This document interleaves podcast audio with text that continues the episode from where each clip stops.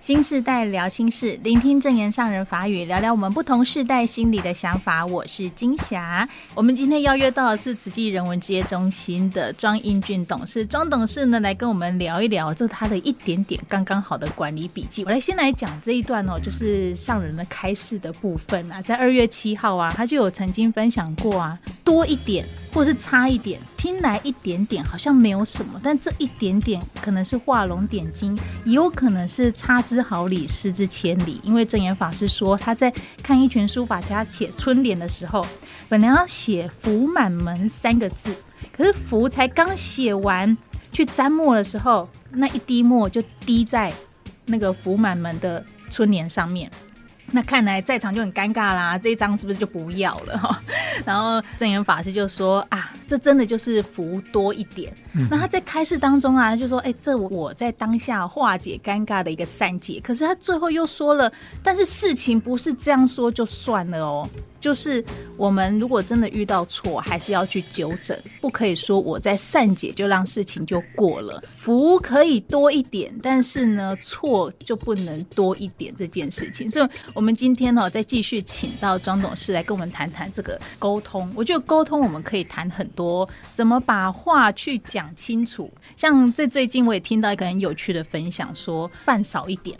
那饭少一点呢？有一些人听到这少一点啊，是整碗里面少一点变成八分满。那有一些人听到这个少一点是两口饭叫少一点。所以同一句话，不同的角度，他的认知解读就会不一样。那在工作职场里，相信大家都想要把工作好好的完成，可是各自不同的想法，然后就会有很多要去好好沟通的事情。我想你有很多的经验。对，我我觉得。沟通针对事，一般来讲都比较容易解决啦。常常就是人跟人有一些话你不好讲的时候，会引起误解，这个是最最麻烦的哈。那当然啊，也是我老板教我们的坏话好说啦。所谓的坏话好说，因为我们常常不愿意得罪人家，都讲一些正面的话，讲到后来他一听还以为你在称赞他哎，所以后面还有一句话说，该说的还是要练习说出来。该说的还是要练习说出来，因为不管是真听不懂还是假听不懂，你不说出来，他那个结没有解开嘛。该说的要说出来，那这时候就有很难啊。你要说人家的缺点，可是有时候小缺点我们可以不说，可是有时候大的缺点你不说，他还不知道他犯错哎。那你要不要说？如果你当他的主管，你永远逃避。我我只是你的主管而已啊，我干嘛要让你讨厌？没有没有，对对对，那这个就是问题。那这样子，我是觉得你就 这就不能做好管理了，对不对？对，没错。所以你这样你就不适合做管理的人嘛，嗯、对不对？所以一般来讲，这里有几个诀窍啦。第一个就是说，当你在跟你的员工沟通的时候，是必须要以事实为基础来跟他沟通。嗯，就是说，觉得你做不好。就是为什么叫做不好？具体罗列。具体就是说啊，昨天发生的事怎样怎样？写检讨报告书？没有了，就是跟他在讨论的时候，就是说发生了事情过程，所以你是把客观的事实跟他在讨论，而并不是你主观去判断他。对或错，所以这个前提之下是大家都有心想要把事情完成，但是我来了解一下你到底为什么要用这样的方式去做这些事情。其实就是说以事实来谈嘛，哈、嗯。但是很重要的一个就是说，你要尽量站在他的角度来陈述，站在他的角度。对，刚刚讲的，我们都是为了要解决的问题嘛。嗯、哎，他为什么会用这样子的一个方式听他的嘛？搞不好他自己就知道错了，啊，自己讲一讲，其实自己就就清楚了嘛。哦、对，所以你等于是用引导的。那我觉得第三点很重要的是说，be yourself，就是说你所有的管理技巧呢，嗯，不要教科书的东西拿来用，那个人家会觉得说你讲的头头是道，可是你本人不是这样子啊。哦，要以身作则的意思吗？不只是以身作则，就是说，像我如何用我的方式让你知道我是诚心来帮你解决问题，嗯，并不是我要来教训你。哦，有的时候这个正言法师都会说，就是要用诚用真，我觉得这个很难懂。啊，啊，就是我刚刚讲的啊，像我学生那个时代，嗯，欸，我觉得我说实在，那时候看起来是被老师骂的嘛，嗯。当我上去讲的时候，我讲的是事实啊，我真的为同学。等一下下课大家就散掉了啊。嗯、我如果这一堂我不去找，我下一堂就同学就走了嘛。嗯。嗯，可是他看我讲的时候，哎，一二三四我讲的很清楚啊，所以我并不是在打混嘛，嗯、我确实是因为这样干扰了我嘛。嗯。短期不好，但是长期来讲，因为我是诚心的，我到后来我在外商也是这样，我不跟你在那边勾心斗角。我就是在职场就怕这一个哎、欸，所以说 be yourself 啊，嗯，你觉得你是怎样的人，你消化以后用你自己最直白的方式，一开始可能人家不习惯，但是久了以后发觉，哎，你这个人就是这样子啊，你没有恶意啊。所以这个就是上人讲的真诚，因为我确实我当你老板，我不是要耍官威啊，耍手段，那个没有意义。你两次人家就看清楚，你对他，所以我我常常讲说做自己嘛，你要内化成你自己的个性，就好像这个当然有一点自己吹嘘，我常常用很多高手啦，因为我不是业务出身的，所以当时我找很多高手，你知道有人替我担心呢。哎，那个人很厉害，他会把把你干掉。我觉得说很好啊。如果我自己把你把你把你挤掉，很好哦。呃，对啊，因为那就表示我做这个主管的时候，我没有技能。我会做到这个，是因为我比如说业务，我稍微比如说我七分，嗯，我有其他的八分九分是你没有的啊，嗯，所以我这个人的价值不是只有一个面相，嗯，所以你要对自己有信心呐，嗯嗯。他们为什么会做你的属下？就是他有一些地方可能还不足嘛。啊，如果说当他上来的时候，搞不好我也可以往上再一层啊。嗯，啊，这个不是正面吗？是。所以 thinking positive 很重要。这个也是外在外商教我们的。你你知道我们那 HP 的时候，到后来我们有一个校友会，竟然是差不多五百个人里头有两百多个是。各个公司的总经理怎么这么厉害啊？就是因为人才在你互相学习，你在那边，哦，你周围的人都是这样子的一个思考模式。我现在可以在上市公司，我讲很多现在 HP 出来的在在里头扮演的角色的一大堆啊。嗯嗯嗯嗯。啊，所以你为什么要拘谨在这里头？你好，我好，大家好，到放到大海里头，我们都是一方之霸，何必在这边互相挤？你懂我意思？你把头仰看来看。那在工作职场上，面对员工的犯错，我们之前谈到要具体去点出来嘛，哈、嗯。但是如果换个角度来讲，老板或主管是怎么看待员工的错误？我们常常有一句名言然后，就是说鼓励犯错，但是不可一错再错。跟上人讲的那个就有异曲同工之妙，整个的 company 就必须他要是面临一个什么鼓励创新的环境，所以他要适当的 take 一点 risk。以大爱来看，我们来想一下，如果我们现在渐渐要引进 AI，那你能够在过去的想法吗？不能嘛？所以这时候你是不是要鼓励他能够跨越现在的想法？